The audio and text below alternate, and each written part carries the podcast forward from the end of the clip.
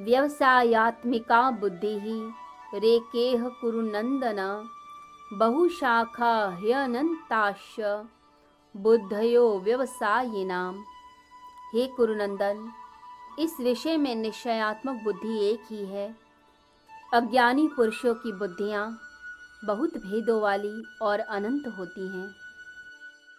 कर्मयोग के साधन से आत्म साक्षात्कार की उच्च उपलब्धि इसलिए संभव है क्योंकि साधक दृढ़ निश्चय कर कर और एकाग्रचित होकर चलते हैं। जो मनुष्य असंख्य इच्छाओं वाले होते हैं, जिन्हें बहुत सारी चीज़ें इस संसार में चाहिए, वह अलग अलग दिशाओं में भटकते हुए अपने जीवन को नष्ट करते हैं। उनकी ऊर्जा अलग अलग डायरेक्शंस में बट जाती है। उन्हें सब कुछ करना है और जिसे सब कुछ करना है, वो कुछ भी प्राप्त नहीं कर पाता और उसे विनाशकारी असफलता मिलती है। तो भगवान श्री कृष्ण सक्सेस का मंत्र बता रहे हैं कि निश्चयात्मक बुद्धि को उपलब्ध हो जाओ। यानी एक ही बुद्धि, एक मन, एक दिशा में लगा हुआ मन।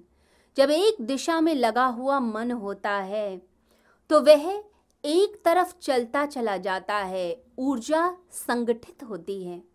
जब ऊर्जा संगठित हो जाएगी तो वो सक्सेस को लेकर आती है। इस निश्चयात्मक बुद्धि को व्यवसायत्मिका बुद्धि भी कहते हैं। व्यवसाय का मतलब है प्रयत्न।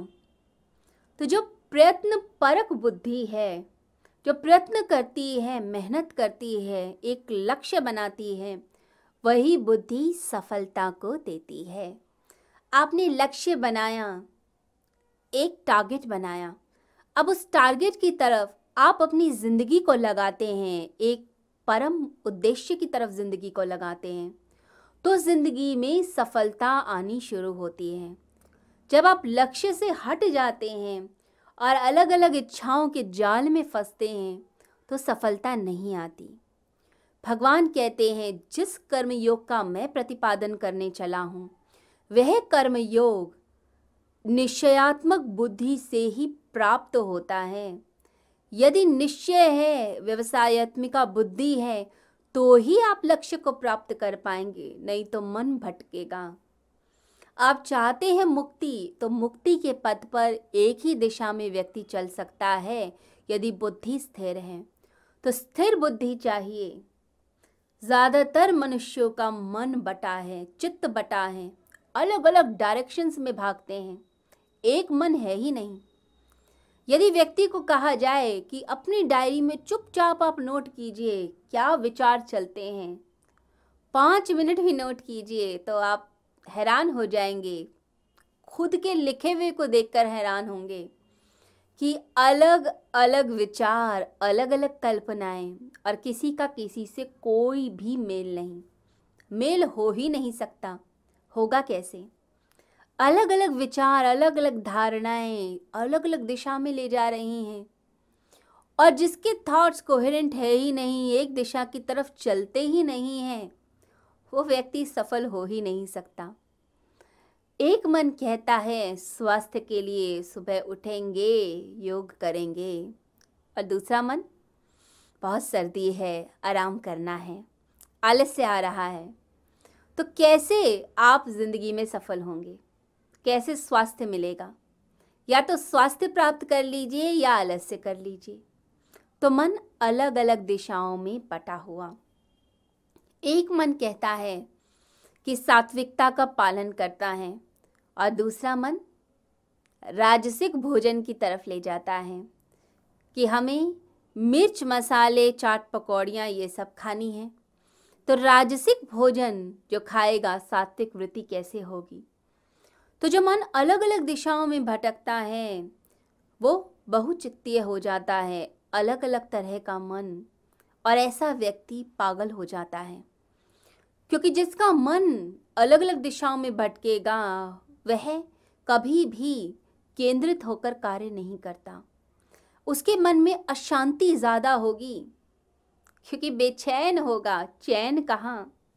चैन तब होता है जब व्यक्ति आराम से बैठता है। इसलिए तो कहा जाता है कि चैन से बैठो, शांति से बैठो प्यार से बैठकर शांति से भोजन ग्रहण करो। चैन से बैठकर शांति से सोचो ज़िंदगी में क्या करना है। तो अशांत मन उसका जो अलग अलग दिशाओं में और इच्छाओं में फंसा हुआ। जोसुआ लेबमैन का एक संस्मरण है कि जब यूनिवर्सिटी से पास आउट हुआ तो एक लिस्ट तैयार की कि मुझे क्या क्या चाहिए जीवन में। ऐसी पत्नी चाहिए ऐसा घर, ऐसा मकान, ऐसा व्यवसाय। इतना धन, इतनी प्रतिष्ठा। तो एक लिस्ट उसने तैयार की।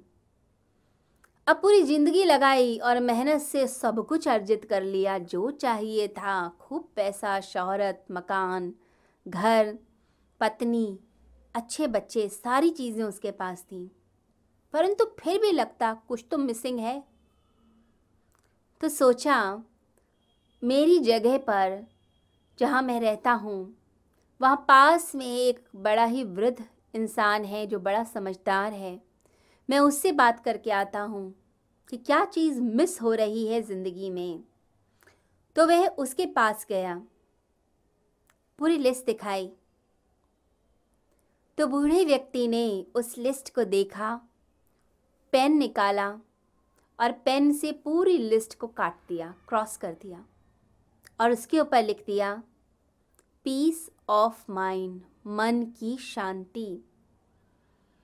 उसने उस व्यक्ति को कहा कि, तुमने सब कुछ तो हासिल किया, परंतु मन तुम्हारा बेचैन है। तुम्हें शांति की आवश्यकता है।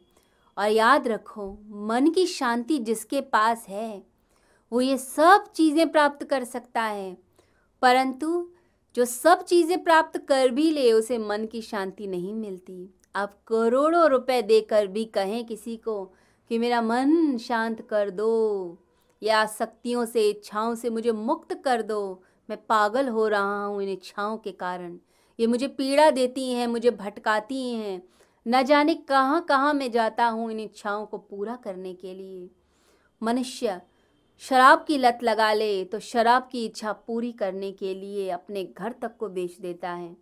जुए की लत, जुए की इच्छाएँ मनुष्य का घर बार सब बिकवा देती हैं। ये इच्छाएँ भटकाती हैं, न जाने कहाँ कहाँ मनुष्य को ले जाती हैं। तो ये मन की शांति सबसे ज़्यादा ज़रूरी है। इसलिए हमारे देश में इच्छाओं को कम करने पर ध्यान दिया गया। कि जो भटकाएँ, उन्हें कम करो। सात्विकता की तरफ़ चलो। राजसिक और तामसिक जो व्यक्ति होगा, वो इच्छाओं की जाल में फंसकर अपनी ज़िंदगी को नरक ही बनाएगा। तो अशांत व्यक्ति वह है जो अलग अलग दिशाओं में भटकता रहता है। कभी लेफ़्ट जाता है, कभी राइट जाता है, परंतु मध्य में स्थिर नहीं। उसका मन कहता है कि आज मैं ये काम कर लूँ। फिर पाँच मिनट के बाद लगता है, नहीं नहीं, ये नहीं करता, कुछ और कर लेता हूँ। फिर दस मिनट के बाद फिर मन बदल जाता है, नहीं, अब तीसरी कोई चीज़ कर लूँ। कितने लोग हैं संसार में जिनका जॉब ही फिक्स नहीं रहता। कुछ दिनों में ही जॉब चेंज कर लेते हैं, कुछ दिनों में व्यवसाय चेंज कर लेते हैं। मन टिकता कहाँ है? कभी मन कहता है कि शराब छोड़ दो, सिगरेट छोड़ दो। ये बुरी चीज़ है, सभी समझाते हैं। सिगरेट के पैकेट पे भी फ़ोटो लगी है, लिखा हुआ है। परंतु थोड़ी देर बाद मन कहता है, नहीं, कल से देखेंगे, आज तलब लग रही है। रुका नहीं जा रहा। इंद्रियों के जाल में फंस जाते हैं। तो ये इंद्रियों की जो जाल हैं, इच्छाओं के जाल, ये मनुष्य को पागल कर देते हैं। इन इच्छाओं को कम कीजिए, आसक्तियों को कम कीजिए और मन की शांति की तरफ़ चलिए।